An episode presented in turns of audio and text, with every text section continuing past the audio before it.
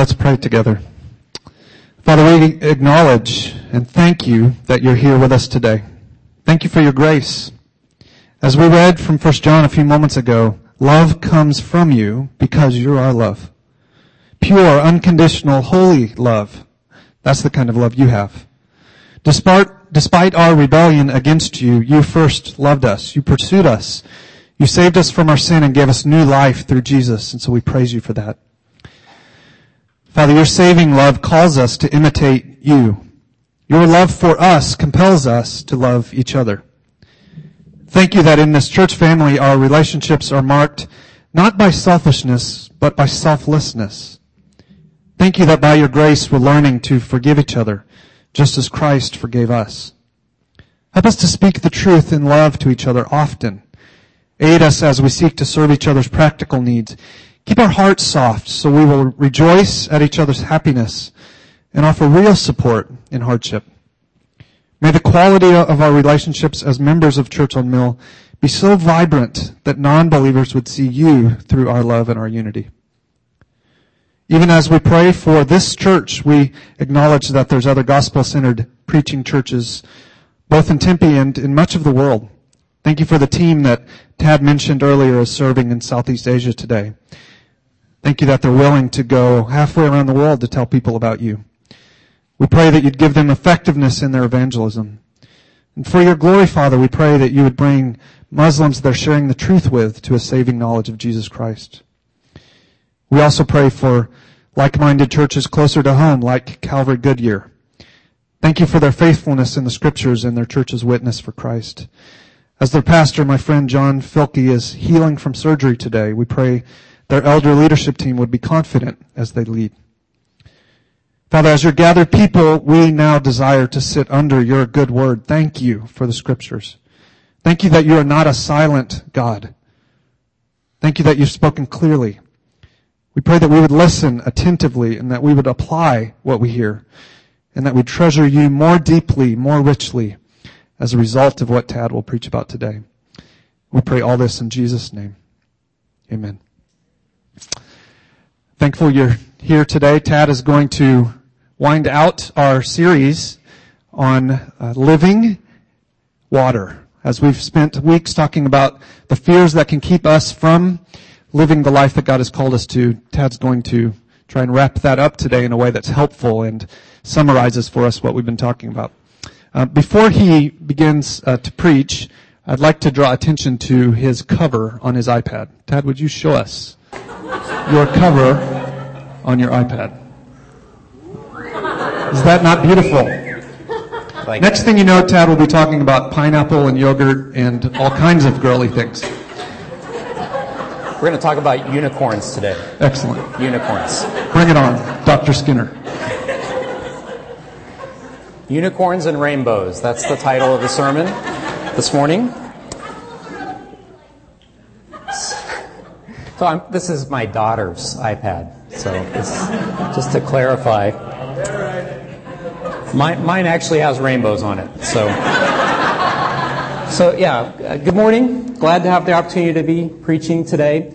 Uh, I feel like I need your permission to do this. Is is it okay if I stand while preaching today?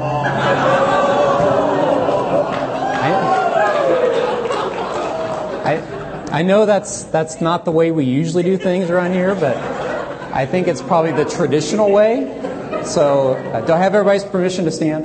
Okay. Okay. All right. So, re- really, I'm glad to be preaching God's Word this morning. Uh, next week, Pastor Chuck will be back in the pulpit. He'll be preaching, as we mentioned earlier, as I mentioned earlier, the new sermon series called The Story. So, looking forward to that. As I said, be reading Genesis 1 and 2 in preparation for that next week. So we are wrapping up this sermon series called Living Water.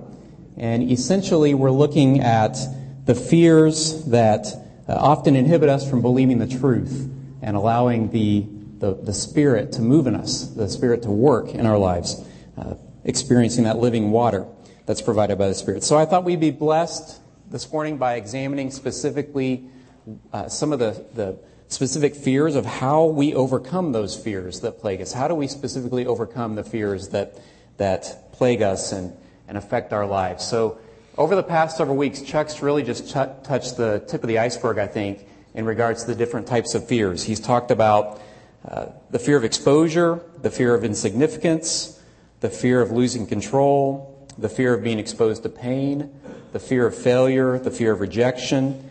And those are really in relation to the real issues of greed and shame and worry, selfishness, apathy. So we all experience fear, but how do we deal with fear effectively? How do we deal with it?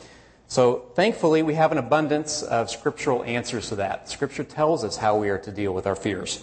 So today we're going to look at the remedy to our fears, and we're going to talk about the antidote to our fears. So it's not unicorns and rainbows, it's, it's something else. We'll talk about that in a moment. So, how do we not fear?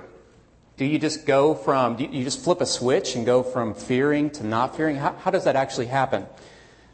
So, if you'll turn to Psalm 56, we're going to read of the Psalms of David. If you don't have a Bible, you should find one under the rack in the seat in front of you, as Andrew, or in the seat beneath you as Andrew tries to grab one. So, that in that Bible, you'll find it on page 327 of the Bible that's under your seat. I don't know what page it is on your Bible if you brought it, but Psalm 56, and this is a psalm of David. We're going to read the whole thing. He says, Be gracious to me, O God, for man tramples on me. All day long, an attacker oppresses me. My enemies trample on me all day long, for many attack me proudly. When I am afraid, I put my trust in you. In God, whose word I praise, in God I trust, I shall not be afraid. What can flesh do to me? All day long they injure my cause. All their thoughts are against me for evil. They stir up strife. They lurk. They watch my steps as they have waited for my life. For their crime will they escape. In wrath, cast down the peoples, O God. You have kept count of my tossings, put my tears in your bottle. Are they not in your book? Then my enemies will turn back in the day when I call.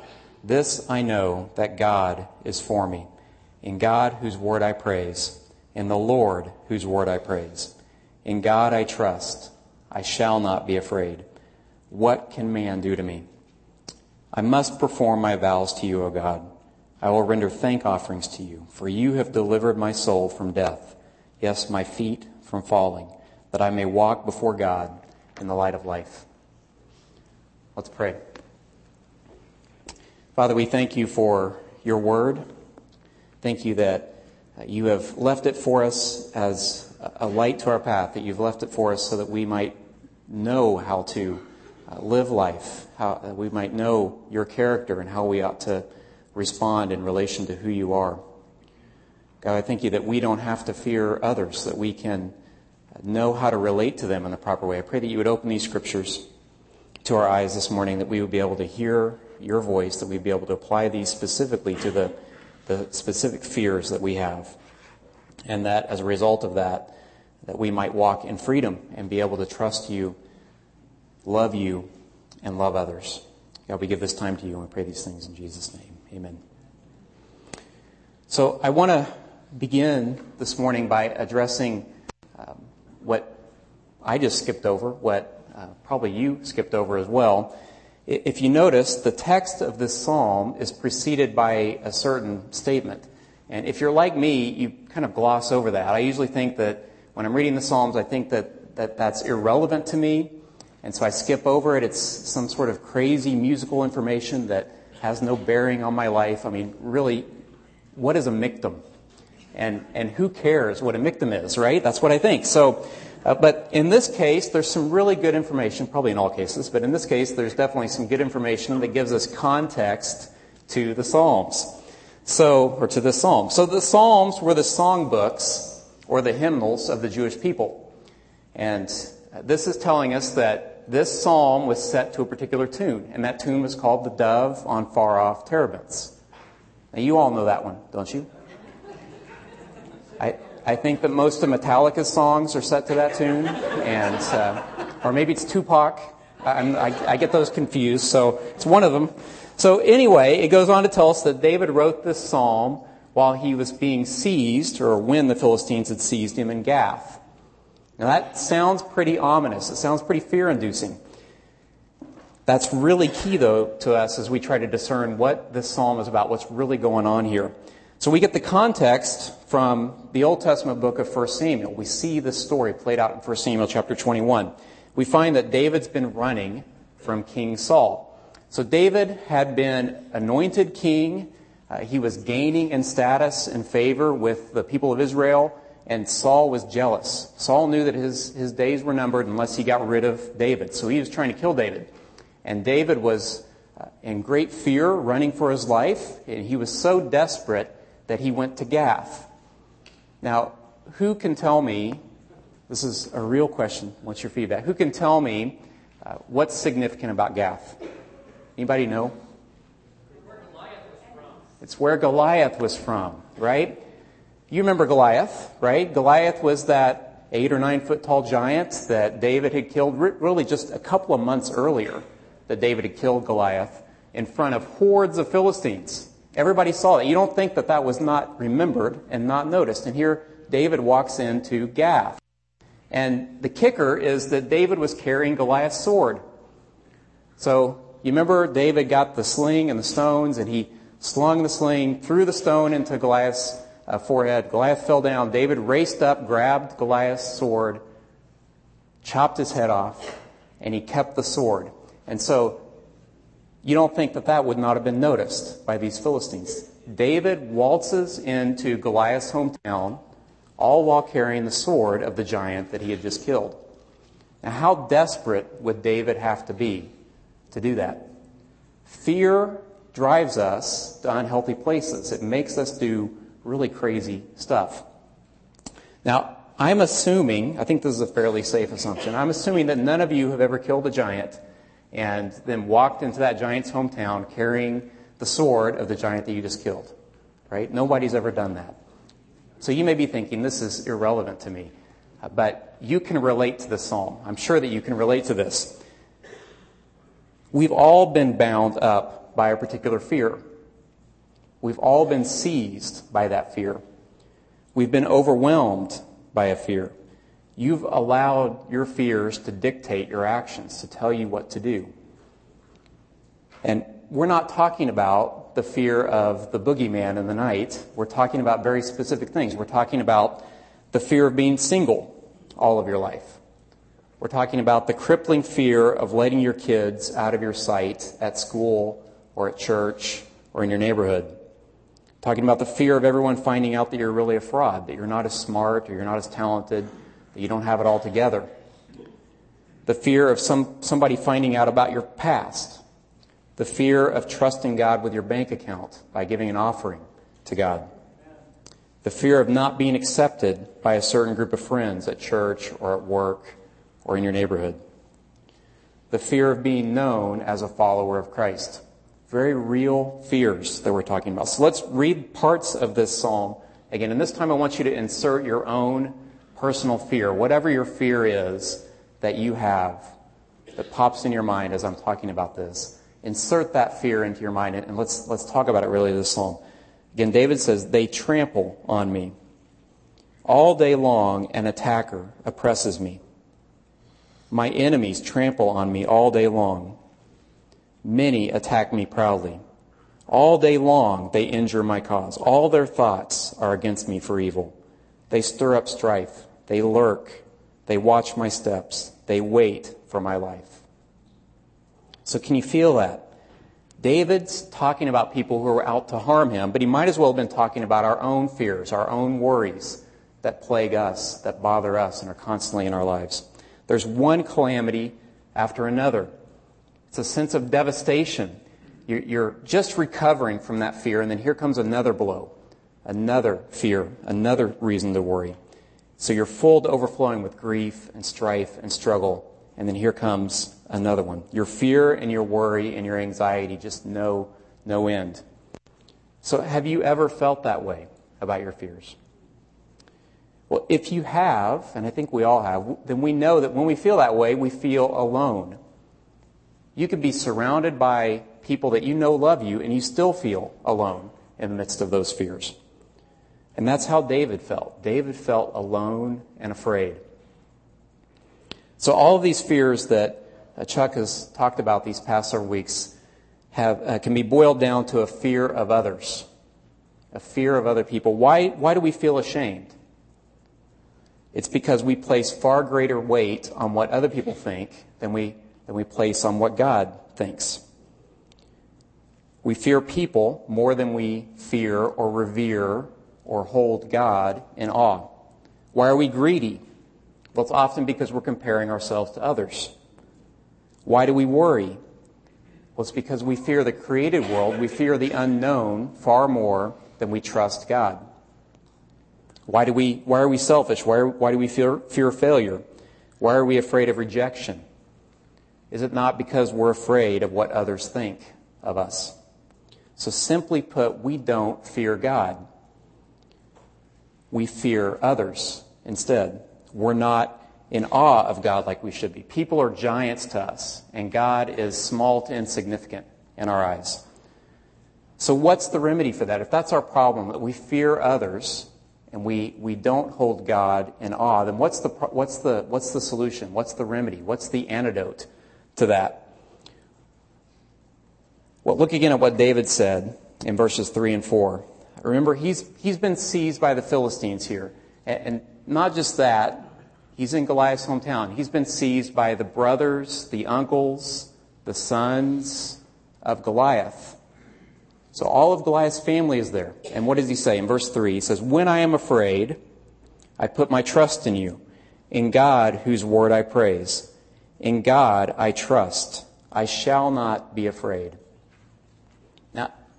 Isn't that amazing when you stop and you think about that? Again, remember where he's at. Remember he's in the midst of these Philistines. So he goes from when I am afraid to I shall not be afraid in 16 words. It's a total transformation and an amazing transformation when you think about it. When I'm afraid to I shall not be afraid, just like that. And how does he do it? How does he do that? Well, he's putting his trust in God. That's part of the antidote to your fears. And so I, I know that when I say trust God, that sounds um, trite, doesn't it? Just trust God. We've all heard somebody say that. Just trust God. That sounds trite. Sounds like Christianese. Sounds like pie in the sky. Uh, you know, you just hear that over and over. And, and what does that really mean? Well, listen to this. This is not trite. This really happened. It really worked for David in the midst of his fears, in the midst of his enemies, and it can work for you as well. We're going to talk about that. So, we're not going to overcome our fear of others without having a proper trust and love for God. We're not going to overcome our fear of others without having a proper trust and love for God. When we're fearful, our focus is on what? Our focus is on our circumstances. The more we focus on our overwhelming circumstances, the more overwhelmed we get. The more we focus on uh, how alone we feel, the lonelier we get. The more we focus on how someone has done us wrong, the more afflicted we feel. The more we focus on our fears, the more fearful we get. But instead of focusing on his circumstances, instead of focusing on himself or on the, on the Philistines, what did David choose to focus on? He chose to focus on the character of God. He chose to trust God. So simply put, he recognized that God is better than his fears. And the result of that is a lack of fear. Now, let, me give you an example of this. I can remember when our kids were very little, and uh, we were trying to get them comfortable around water. And as is parents' uh, desire to do, or at least our desire to do, uh, we challenge them. You're constantly giving them something else to, to work towards and, and move forward. So I can remember standing in the shallow end of the pool, and uh, this was before our kids could, could really talk in complete sentences, so they were really young. And I was trying to coax them to jump into the, into the water. And again, they couldn't talk in complete sentences, but I think if they could, the first time I tried that, they, were, they would have said, Are you crazy? You want me to do what? So there I was standing in the pool and trying to convince them. And what were they doing? Well, they were looking at the water. And then they'd look at me. And then they'd look at the ledge. And then they'd look back at me. So eventually they jumped in. What can, my son and my daughter, they, they're not still standing at the edge of the pool. Eventually they did jump in. So what caused them, what convinced them to take that leap? What were they looking at at that time? They were looking at me. I was constantly telling them that it was okay. I was constantly telling them that they could jump in. And so when they jumped into the pool, what were they looking at? Were they looking at the water? They weren't looking at the water. Were they looking at the ledge? They weren't looking at the ledge. They were looking at me when they jumped in. That's exactly what David is talking about here. That's exactly what we need to do. We need to be looking not at our circumstances, but at, at God. So overcoming your fear of others comes from seeing God as bigger than your fears. Comes from seeing God as bigger than your circumstances. So you can trust him more than your circumstances. And David knew that because he spent time with God. You read the Psalms, and what, what's one of the things you see from the Psalms? You see that David spent an enormous amount of time with God. Now, my kids knew that they could trust me because why? Because I had spent time with them. They knew me. They trusted me. I had not let them down before. They knew that they could count on me to do that. David knew that as well. So, friends, can you honestly say that you have a relationship with God? Can you honestly say that you have a relationship with God if you rarely spend time with Him? If you rarely pick up the Bible and read it on your own?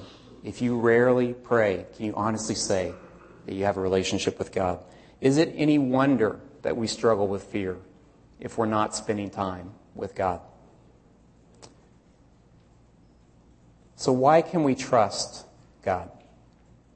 David knew that he could trust God. Why can we trust God? Well, that list is really long. We've got lots and lots of reasons why we can trust God. And we know from Scripture I'll just pick out one. We know from Scripture that he's omnipotent, he's all powerful. And David knew that. When he was surrounded by the Philistines, David knew because he'd spent time with God, he knew, and because he'd faced Goliath and God had delivered him from Goliath, among other things, he knew that God was more powerful than the Philistines. God could deliver him. God's more powerful than whatever fear it is that you're facing. So we can apply this truth to, to any fear that you have, but I'm just going to apply it to two truths right now. So if you're struggling with shame, if you're struggling with shame over something that you've done in the past, let's say it's something that you've confessed, you've repented of that, or if you're struggling with shame over what somebody has done to you, then how would that help? How would the fact that God is powerful affect you? Or how can you trust God through that? Well, what's more powerful? The sin that's causing you shame, or the Savior who gave his life on the cross and bore your shame on that cross. When we orient our minds, when we orient our hearts to the truth, then why would we ever place more faith in our shame than in our Savior?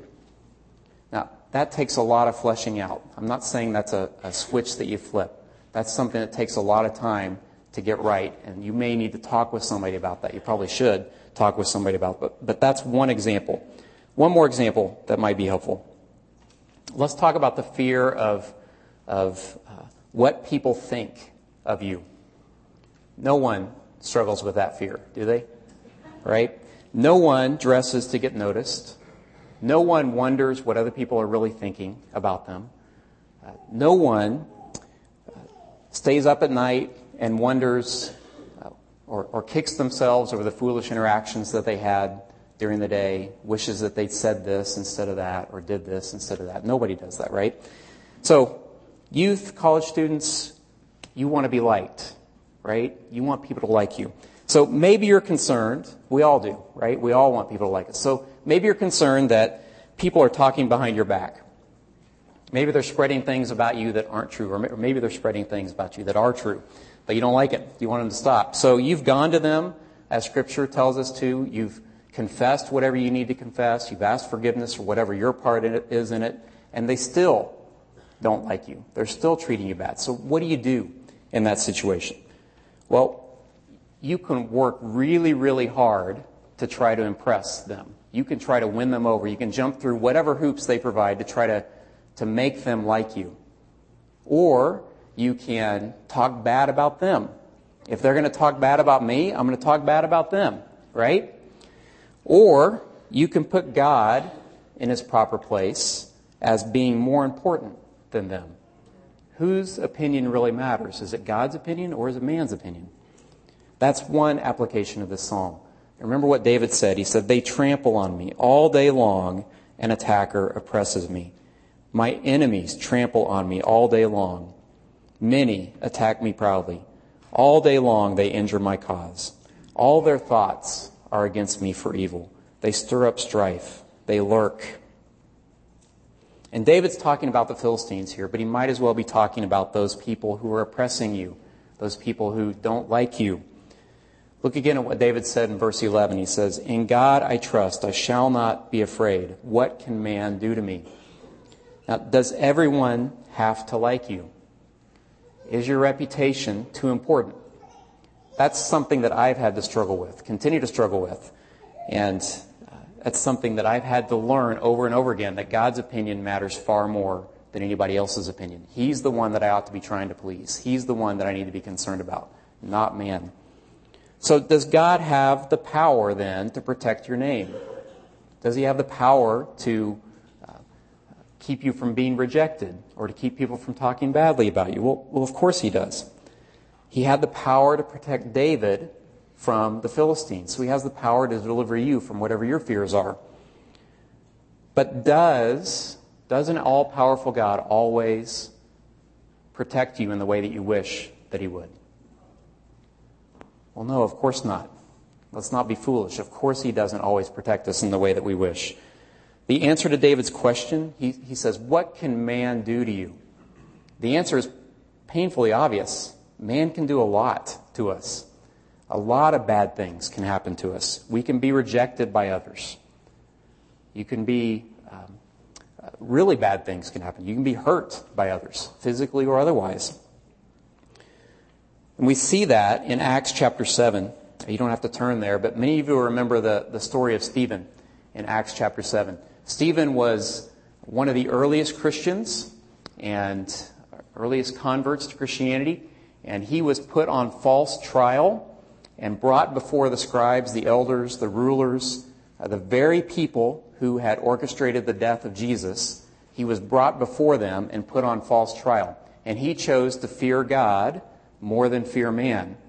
And he did that by preaching. He actually preached to these people who had orchestrated the death of Jesus. And so, what happened to him? Well, there's a lot of similarities here between him and David. David walked into the hometown of Goliath, and Stephen walked into the place where all the leaders who had orchestrated the death of Jesus were. One lived, and one was stoned to death. An all powerful God allowed David to live, and he allowed Stephen to die. Now that's sobering when we think about that and realize that. But we have to see what man can do to us in light of what God has done for us. We have to see what man can do to us in light of what God has done for us. We must remember that God allowed his own son, who is perfectly innocent and perfectly righteous, to die for sins that he didn't commit. He didn't spare his own son. And one of the consequences of Jesus' death, his life and his death, is that we have a God who can identify with our fears. The fears that we struggle with, the fears that we've been talking about these past several weeks, were all realized in Jesus. He bore our shame. He was exposed on the cross. Jesus was a victim of the greed of Judas, and he died the death of an insignificant man. Jesus faced the fears of anxiety. He faced the fears of losing control, and yet he submitted himself to his heavenly Father. He experienced the pain of abuse and betrayal. He fought against the fear of failure. He was rejected. Those are all fears that we've talked about these past several weeks. But where we fail in those fears, Jesus is victorious. He trusted his father. He never gave in to those fears. He always looked first to his father for his father's perspective about who he was and what he ought to be doing. He never put man in the place of others. He never feared others more than he feared God. And because Jesus can identify with our fears, we can trust him. We can trust Jesus. In verses 8 and 9, David says, this is one of the most beautiful parts of the psalm. He says, You have kept count of my tossings, put my tears in your bottle. Are they not in your book? This I know that God is for me. God knows every tear that you've shed. God knows every struggle that you've ever had with your fears. He's heard every cry of your heart. And David wasn't alone and without a friend in the midst of his enemies. And you're not alone in the midst of your fears. Jesus is right there with you. He's been there. David chose to place his trust in a God who is better than those whom he feared. We have an all powerful friend and king who empathizes with you and who's able to deliver us from our fears. So, if you're here today and you've never put your faith, you've never put your trust in God, then now is the time to do that. Don't walk out of this room without putting your trust in God. We have a Savior, a, a God who died a sinner's death, who came uh, from heaven to earth as a baby became a man who took our, our sins so that we might have a relationship with God. So put your faith and your trust in God. But if you're a Christian and you're here today, which is, is many of us who are here today who still struggle with fear, who still struggle greatly with fear, then that means that we're not fully putting our trust in God. So don't leave the room today without talking to somebody about that. Whatever fear that's plaguing you, Talk with somebody about that. Talk with me after the service. I would love to talk with you about that. And fully put your trust in God. He is the only one who can deliver you from your fears. So, putting your trust, putting your trust in a loving, compassionate, caring God is only part of the antidote of your fears it really leads to the, that's the first step. It leads to the second step that we're going to talk about for just a moment. If I'm not supposed to fear people, you say, okay, so I got it. I'm not supposed to fear people, then what do I do with people? How do I relate to them? If I'm not supposed to fear them, then what, what do I do?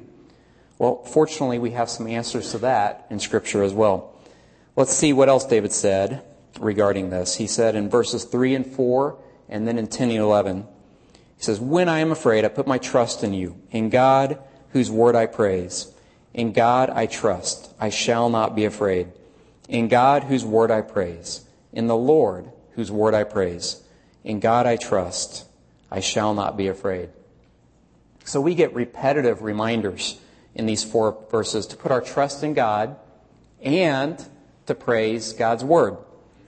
So what does that mean? Does that mean, what, what, does it mean when David says that he is to praise God's word? Does that mean that he bows down and worships the written law?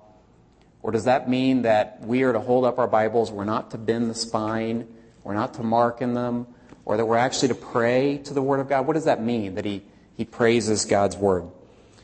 Well, it means that we're to take it seriously. We're to let it shape our lives. We're to take it in, let it affect us, let it change us, let it inform us who God is who his character is, or what his character is, and who we are in response to that, how we ought to respond to his character. God tells us over and over in Scripture about the importance of his word, and not just in this psalm. In uh, lots of psalms, you'll see uh, lots of things that are said about God's, God's word. Talks about God's word nourishing us, how it protects us, how it leads us uh, to a relationship with God, how it even points towards our need for Christ, even in the Psalms saying that. And in the New Testament, God tells us in 2 Timothy chapter 3, he says that all scripture is breathed out by God and profitable for teaching, for reproof, for correction, and for training in righteousness, that the man of God may be complete, equipped for every good work. And you can find those kinds of words all over the Bible. They're everywhere. God speaks highly of His own word in His word. So if you want to learn about salvation, where do you go? You go to God's word. If you want to learn about how to resist temptation, You go to God's Word. If you want to learn about wisdom, how do you gain wisdom? You go to God's Word. If you want to learn how to relate to others, if you want to learn how not to fear others, but how to relate to them properly, then where do you go? You go to God's Word. So all Scripture is valuable. All Scripture's important. We're to praise God's Word. We're not to fear people. So how do we relate to them? Well, Jesus answers that in Matthew chapter 22. Jesus is asked, What is the greatest commandment? And he answers uh, the person that asked, He says, You shall love the Lord your God with all your heart, and with all your soul, and with all your mind. This is the great and first commandment. And a second is like it. You shall love your neighbor as yourself. On these two commandments depend all the law and the prophets. So, did you get that? Did you see that? All the rest of Scripture, all of Scripture is dependent on these two commandments. So, if you keep these two, everything else flows from it. Everything else comes from these. So, I, I love my wife. I love my kids. It's an imperfect love, of course. I don't love, I'm not the perfect husband, not the perfect father, don't love perfectly. But even so, I don't need a sign uh, hanging above my garage door that tells me to remember to ask Katina about her day when I get in. I don't need a reminder to spend time with my kids or to tell them that I love them or to give them a hug. I don't need a reminder to do that, even though I am imperfect in my love. So, in the same way, if we truly, deeply loved God, if we were able to love God and others with a perfect love, would we need the Ten Commandments? would we need the law? If we were able to love completely, perfectly, we wouldn't need those things. So we've already seen that loving God is one of the antidotes to our fears. It, it, helps us to overcome our fears. Trusting Him, knowing His character, putting our trust in Him, loving Him, helps us to overcome that fear. What about loving others? How does that help us? How does that change us? So, what are the objections to loving your neighbor? And by the way, when I say neighbor, I'm not talking only about the person who lives next door to you. I'm talking about uh, your coworker. I'm talking about your classmate. I'm talking about a fellow church member. I'm talking about a family member. I'm talking about uh, someone at the grocery store. And I'm talking about the person that lives next to you as well. So, how, what are the objections to loving your neighbor? Well, there's several objections to that. I mean, you could say, well, you don't know my neighbor. I could never love them. Right? Or you could say, they don't love me, so why should I love them? Or, I don't have time to love my neighbor. Or, you don't know what my neighbor has done to me. Or, I have a neighbor? Right? So, there's all sorts of reasons that we struggle with loving others. So, how do you do that? How do you love others? Well, the key is to remember that we are loved ourselves. Ephesians 1, Paul says, God predestined us for adoption as sons through Jesus Christ, according to the purpose, purpose of his will, to the praise of his glorious grace, with which he has blessed us in the beloved. So Paul's saying that as a believer, I was once alienated from God. I was once separated from God. I was not a member of his family. And through no act of my own, nothing good in me. God chose me. He called me. He saved me. And He made me a part of His family. And so there's no reason to boast in that because I have not done anything to deserve that. God just chose me. So if God has acted towards me in this manner, then how can I act? How can we as believers act in any different way towards our neighbors, towards other people? So as we understand how much God loves us, as we understand that, how undeserving of that love we are, then that ought to cause us to love others. So instead of looking to people for acceptance, we no longer let shame or greed or worry or selfishness rule our lives.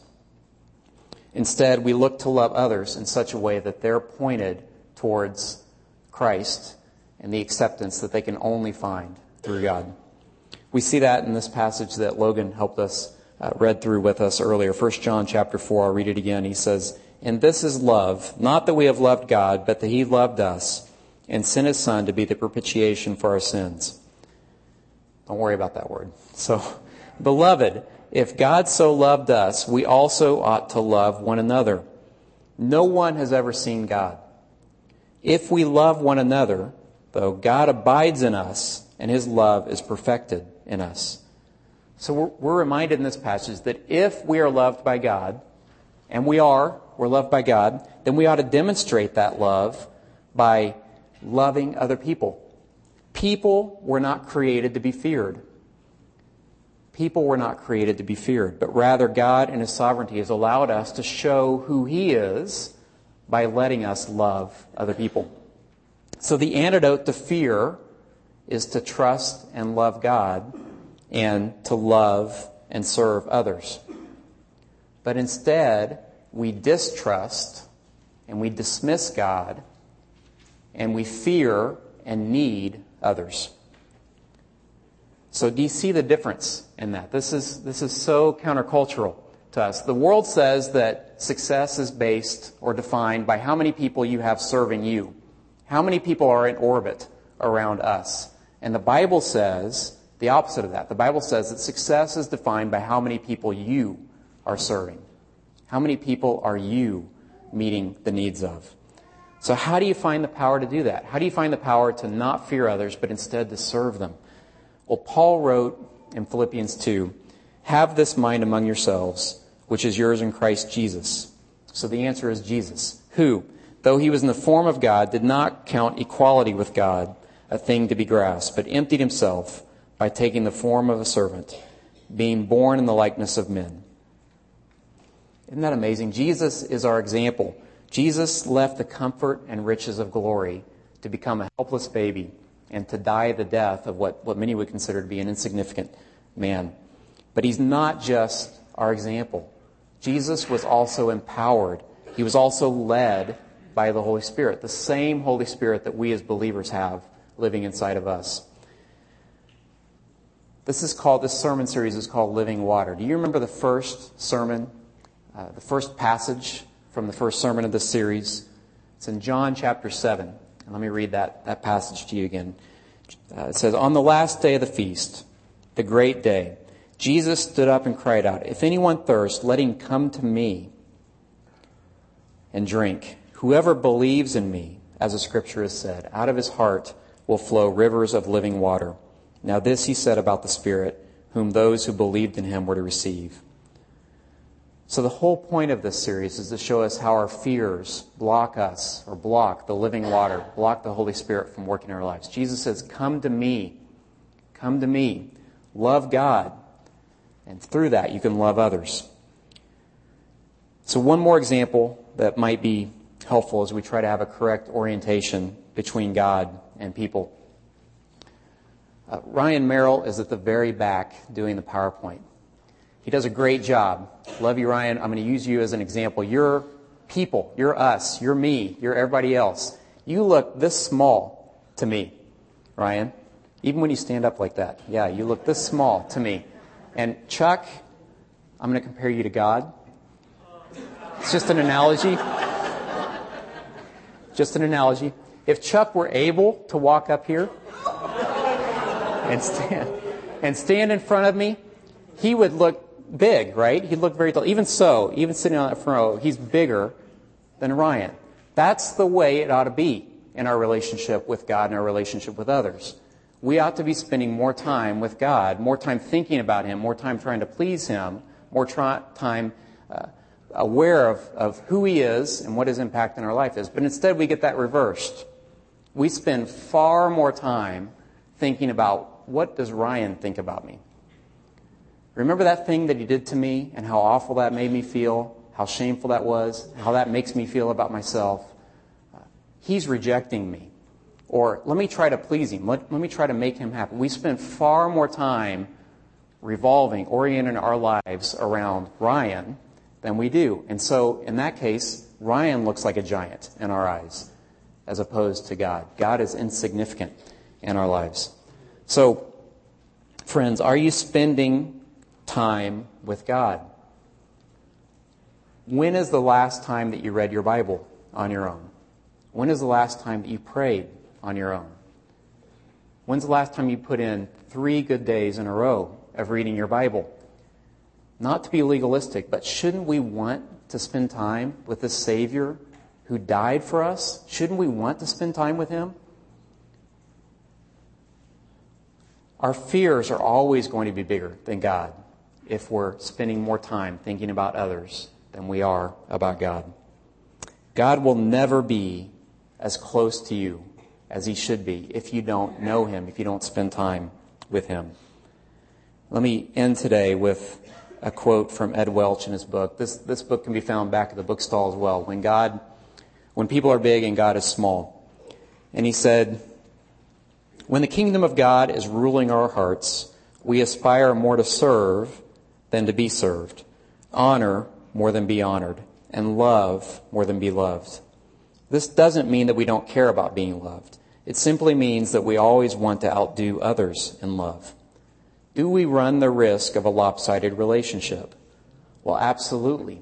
But that's the relationship that we have with God. He always loves first and most. He always makes the first move. He advertises his extravagant affection for us. So, Christian who's here today, are, are your fears defining your life? Are you a prisoner of what others may think of you?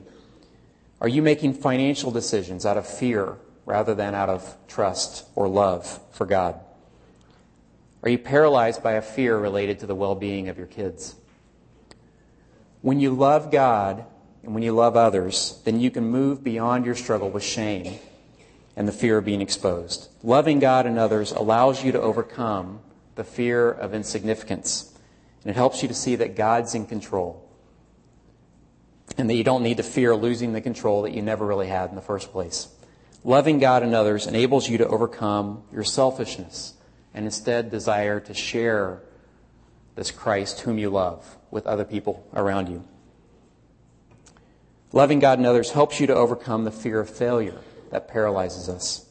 And it keeps us from putting people in a place that they were never meant to occupy in our lives. We no longer fear the rejection of others because we love God. And because we love God, out of that overflow, we're able to love others. So when we love God more than we fear others, we let the living water of the Holy Spirit pour out of our hearts so that we're able to love others. Let me pray.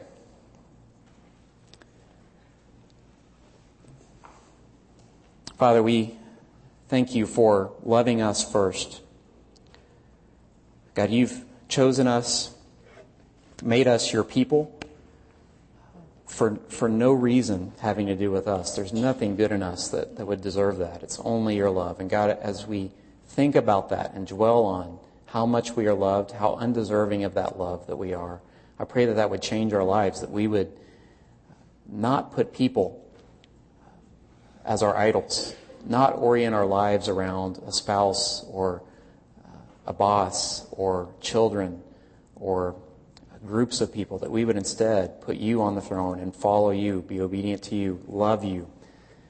God, I thank you for your word that changes our lives, shapes our lives, allows us to uh, be informed of, of who you are, what your character is, what you've done for us, and then who we are in relation to that, in response to that. God, thank you for your great, extravagant love. I pray that we would not leave this room without talking to somebody about our fears today. God, we all have them. I pray that, that we would be transparent, open, and honest, and that we would be willing to, to open ourselves up rather than fearing people, that we would be vulnerable and share uh, our fears with our brothers and sisters who are here today. God, we pray for that. In Jesus' name, amen.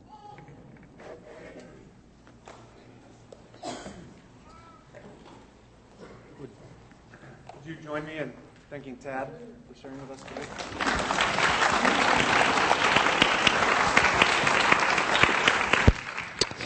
I've personally learned over the last six weeks that fear is something that we encounter a lot.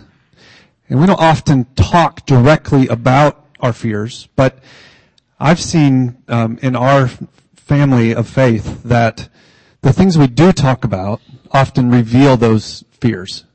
And I hadn't really thought of it in that way.